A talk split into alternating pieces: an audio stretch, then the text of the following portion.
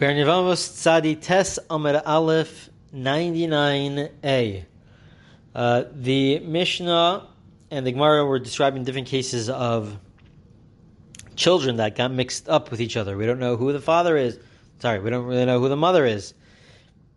And they got mixed up. So on that note, the Gemara now sort of goes into a tangent and discusses various cases a little bit like the riddles that we had a few weeks ago. Um, and it goes into some of these cases and um, and, and, describes some some interesting cases where you end up doing chalitza to your mother or to your daughter or to your sister.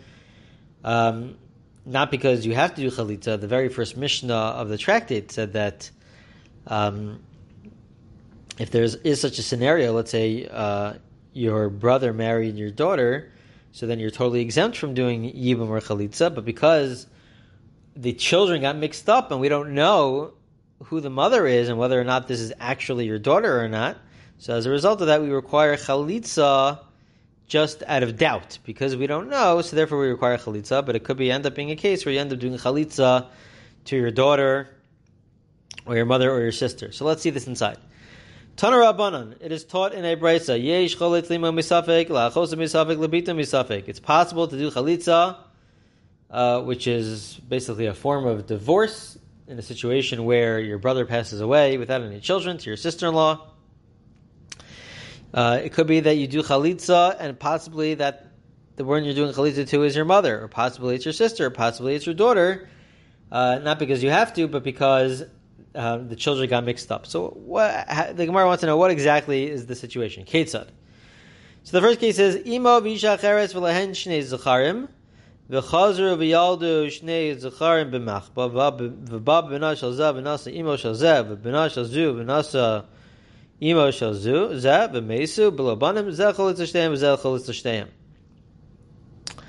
Uh, basically, you have two women who are not related to each other. Uh, let's say Rachel and Rivka, and each of them have a child. We know that each of them had a child, but then also the two of them were, let's say, in a cave together, and they both had uh, they had they both had a, a, baby, and so they got mixed up. We don't know which one is which uh, person, which, who's the mother is for the different babies. We know that there were two two women there, but we don't know who the mother is. So what ends up happening? So it ends up happening that um, Rachel and Rivka, the children that we know for sure are their own children. Uh, so let's say Rachel's son is Ruvain, Rivka's son is Shimon, and those are the, the sons that we know for sure that uh, they are the sons of their of their mother. We, we they didn't get mixed up, and Rachel's son Ruvain ends up marrying Rivka. Rivka's son Shimon ends up marrying Rachel, which is totally permissible. You know, there's no problem with that. But then those sons, they die. Uh, they die, that, that marriage, they, they die without any children. So as a result of that, since the, the husbands die without any children, so we know that each of them has one brother. Uh, we just don't know who that brother is because they got mixed up in the cave. They got mixed up, let's say, whatever it is, in the hospital, they got mixed up. And there were these two women and so therefore each of these uh, people who got mixed up, they would have to do chalitza to both women out of doubt, because we don't know if they are the brother of Reuven or if they are the brother of Shimon. We know that, that one of them is the brother of Reuven, one of them is the brother of Shimon. We just don't know which one's which. So we require both of them to do chalitza to both women. Ends up being that uh, that you do chalitza to your mother. You could because we require both of them to, to do chalitza to both because we don't know which one's your mother, which one's just uh, that other woman. So therefore, it ends up being that you're doing chalitza to your mother. Okay. So that's uh, cholitz imo misafik. Lachosa misafik said, what's the case where you are doing chalitza to your sister out of doubt because you just don't know? Kids got mixed up. So what's the case? Imo v'isha acheres sheyeldu shtein nekevus b'machva v'bao acheihen shalom meusa'im v'nasam v'mesu b'lobanim v'choletz shteim nimtza choletz lachoso misafik. Essentially, the case is as follows. Um, there's a situation. There's uh, two women. Uh, again, Rivka and Rachel. Uh, now, Rivka has a son. Uh, has a son Ruvain, but Rivka also, and that's all from a uh, has, has a son Ruvain, and from a her husband, um, from a previous marriage, her husband Rivka's husband had um, had two uh, had two brothers uh, from a previous marriage, um, and so two brothers, which ends up being it's it's from a previous marriage, so it's a uh, it's a step. It's uh, sorry, Reuven has uh, it's a it's a it's a half brother. They have, they have the same uh, paternal father. So Reuven has these two brothers who are paternal brothers. Um, and then Rivka and Rachel, they both have daughters, but they get mixed up. We don't know who the mother is uh, for each girl. We don't know if Rivka is the mother or if Rachel is the mother. They get mixed up. These girls now marry uh, the brothers of Ruvain, Ruvain's paternal brother, but they're not related. It's fine because these girls, both these girls, even if it's from Rivka, they're not related at all to uh, the brothers of Ruvain because the brothers of Ruvain only came from the paternal side. The sisters came only from the maternal side. They end up being they're not they're not uh, uh, they're not related in any way, um, and so it's really a form of step siblings. And so the brothers marry these two girls. We don't know if it's the girls from Rivka or the girl from Rachel. The brothers then die. So then this person, Ruvain, who was the daughter, who was the son of Rivka, that we know for sure, he ends up doing chalitza. He would have to do chalitza to both. Uh, because uh, because for he has to do chalitza to both of them because one of them is not his sister because it's the daughter of Rachel. One of them is his sister, but we say do chalitza to both because we're not sure which one is your sister and which one is not your sister. So you have to do chalitza to both. Okay, that's that case. Lebito misavik What's the case of where you do chalitza out of doubt to your daughter? Ishto v'isha acheres sheyoldu shtei nekevos b'machva v'bo acheyen v'nasum Basically, um, you are married to Rivka. The cases where Reuven is married to Rivka, um, and Rivka and Rachel both have daughters. Uh, they both have daughters, and the daughters get mixed up again. Uh, and now Reuven's brothers end up marrying. One marries Rivka's daughter, one marries Rachel's daughter, and the brothers die. Uh, so, so one of them, we say that Reuven has to do chalitza because his brothers married these two girls, but one of them is actually Reuven's daughter. Uh, we just don't know which one is his daughter. So because we don't know, uh, uh, out of doubt, we say Reuven has to do chalitza to both, even though in general he wouldn't have to do chalitza we would say you're totally exempt because uh, you're totally exempt from Yibum or Chalitza if it's your own daughter, uh, if your sister-in-law is also your daughter. But in this case, because we don't know if it's your daughter or not, therefore we say to do Chalitza. Okay, those are the three cases where uh, we have different scenarios, strange scenarios where you end up doing Chalitza out of doubt to your mother, to your sister, and to your daughter. The Gemara continues on with uh, these whole all these lists of um, of uh, interesting cases, and uh, uh, and the Gemara has two more two more examples of of these riddles of uh, interesting cases. Uh, just one point, uh, going back to the previous case before we go on. the Aruch LaNer, one of the one of the commentators on the Talmud, he addresses the fact that you end up doing chalitza with your daughter out of doubt. He says, "How is that different?" The Gemara, the Talmud tells us elsewhere that there is no concept of chalitza when it comes to a king. When it comes to a king, we don't do chalitza because what ends up happening is part of the process of chalitza is that you have to, the sister-in-law has to spit in front of the brother-in-law. It's inappropriate. It's a lack of respect to spit in front of a king. So therefore, there is no concept of chalitza. And yet we see here that uh, because the, the, daughters got mixed up, so therefore the daughter ends up doing chalitza, will spit in front of her father. But there's also a concept of respecting your father. So how do you explain that? Uh, I thought we said that if it's a lack of respect, so then uh, we wouldn't apply the principle of chalitza. Uh, and the law of chalitza. So he explains that uh, there's a fundamental difference between the honor that one gives to a king and the honor that one gives to a parent. When it comes to a king, the king has no right to, to forego that honor. He has no right to say, "Oh, you don't have to honor me." No, because the king represents much more than that. He represents the king for the entire people. He doesn't have the right to uh, forego his honor. But when it comes to a parent, a parent does have such a right. A parent has the right to say, "Oh, no, you don't have to honor me. It's fine. I, uh, I." Uh, I don't need it. I don't require it. You don't have to stand up for me. Uh, the the father, the parent, has the right to do that.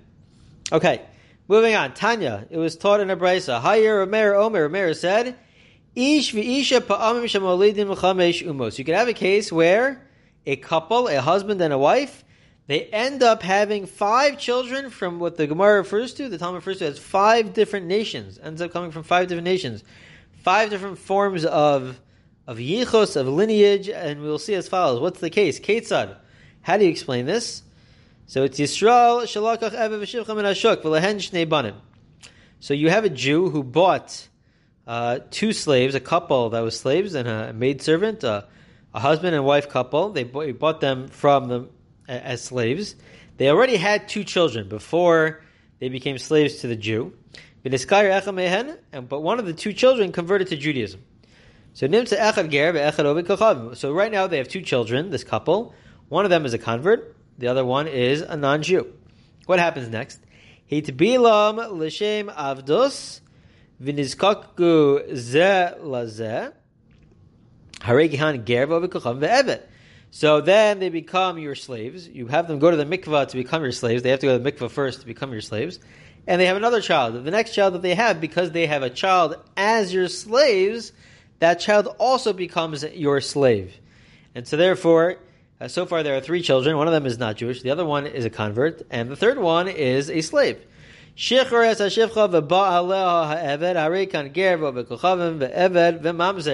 If you free the woman, the maidservant, and then the Eved, this non-Jewish slave, ends up having sexual relations with this maidservant, so that is a prohibition.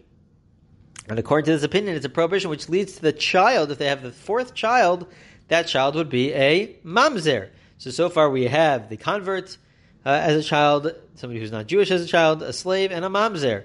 Shneim behisim zelazeh ger but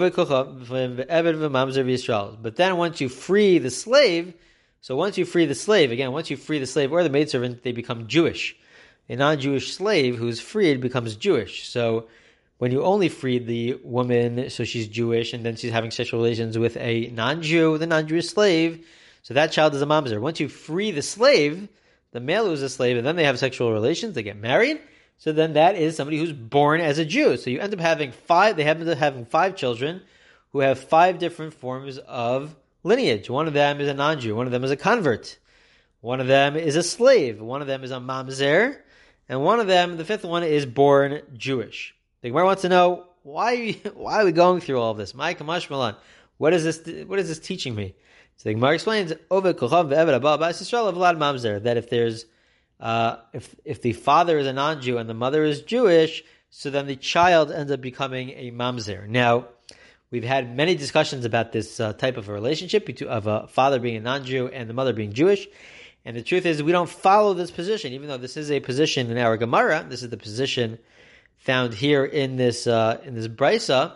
But we don't follow this position. We follow the position that if the, the father is not Jewish and the mother is Jewish, so then the child is in fact not a mamzer. The father, the child is is a regular Jew who is not a mamzer. Okay. Now the last case of this riddle. Tanu Rabbanan. We have the following brisa. Yesh mocher is aviv lihigavos imo subasa. You could have a case where in order to give uh, your mother her ksuba, the, the, the, the amount uh, that she deserves after the husband, let's say, passes away or they get divorced, the way you do it is by selling your father. What exactly does that mean? Is by selling your father. What exactly is it talking about? Ketzad, what's the case? You have a Jew who bought the same thing, a couple, an Eved and a Shivcha, a couple who were slaves, the male and female slave, from the market. Vilahem ben, and they already have a child. So they have a child. This child was from before the the uh, acquisition, before they bought them as slaves. So they have this non-Jewish child. What happens? Um, he frees his maidservant. The maidservant now becomes Jewish through the through becoming freed. Vinasa, and and the master now marries his maidservant. They get married, a halachic marriage because they're both Jewish now. And what does he write? Va'amad v'kasav kol nechasav lebana. He ends up writing that all of his property should go to the child that she had as a non-Jew. To this non-Jewish child, all of his property should go to her. Uh, many of the commentators say that he wrote this on his deathbed, that he said this, that this should go to the son on his deathbed. And what ends up happening, Nimta Zem Avivaslimab Ksubasa. what ends up happening is that after he dies, so she now has to collect her ksuba. What does she collect? He gave his son, her, her son, his entire property, which includes what's the property? His slaves. His one of his slaves is this woman's husband right, is a slave, which means that her son now uh, ends up becoming the master over her his own father, and now she deserves her ksuba, and so he's going to pay for the ksuba. The way he's going to she will collect from the ksuba is from the property of the Jewish husband, which all that property, all that estate went to the son, and that means that the son will then have to sell his father, uh, take that money and pay for the ksuba. Uh, so you have a very strange case here where a son ends up selling his own father, who is a non-Jewish slave. Uh, the son is also not Jewish, but he he got uh, he inherited essentially the entire estate, or was given to him right before the death of the of the uh, of the master of the Jewish uh, of the Jewish husband, and so he's going to end up selling his own father uh, to pay for the ksuba. My kamash Milan, what is again? What is is this coming to teach me? So my answer is no. Cooler Meir he Va'avda metatli metabda mishtabdi l'ksuba v'baisima hakamash malan avda kimikarka dami. Essentially, the Gemara says as follows: that when you collect, basically, there's a lien where the husband, the Jewish husband, was married to this uh, Jewish woman who was originally a, a maidservant. Um, so when you collect from the ksuba, from uh, to make sure that uh, she has basically right to his property to collect from after his death, um, so there's there's a discussion: what exactly is she allowed to collect from? Uh, so there's some opinions that say that she could only collect from actual land. She cannot collect from any movable objects, from anything that's that's uh, metaltalin that's movable. She could only collect from land. That's some opinions, but that's not the opinion of Meir. Meir says that she's allowed to collect from movable objects, and that includes the slave, this non-Jewish slave, so she could collect from this non-Jewish slave. Alternatively, uh, even if you want to say that you can only collect from the actual karka, only that which is actual land, there are some opinions that say that with regards to this area of law, a non-Jewish slave is would be included in the in land. That they're both properties that are included in the land. That you could she could collect from land, but she could also collect with that which is included in land, which is referring to the non-Jewish slave. And so therefore that's what it's teaching us that you could collect even from a slave. Okay, we are in the next recording going to begin a new Mishnah. Uh, a new Mishnah, uh, again, also having to do with children that get mixed up uh, in the cave, in the hospital. In the hospital, what happens when children get mixed up with regards to various areas of law?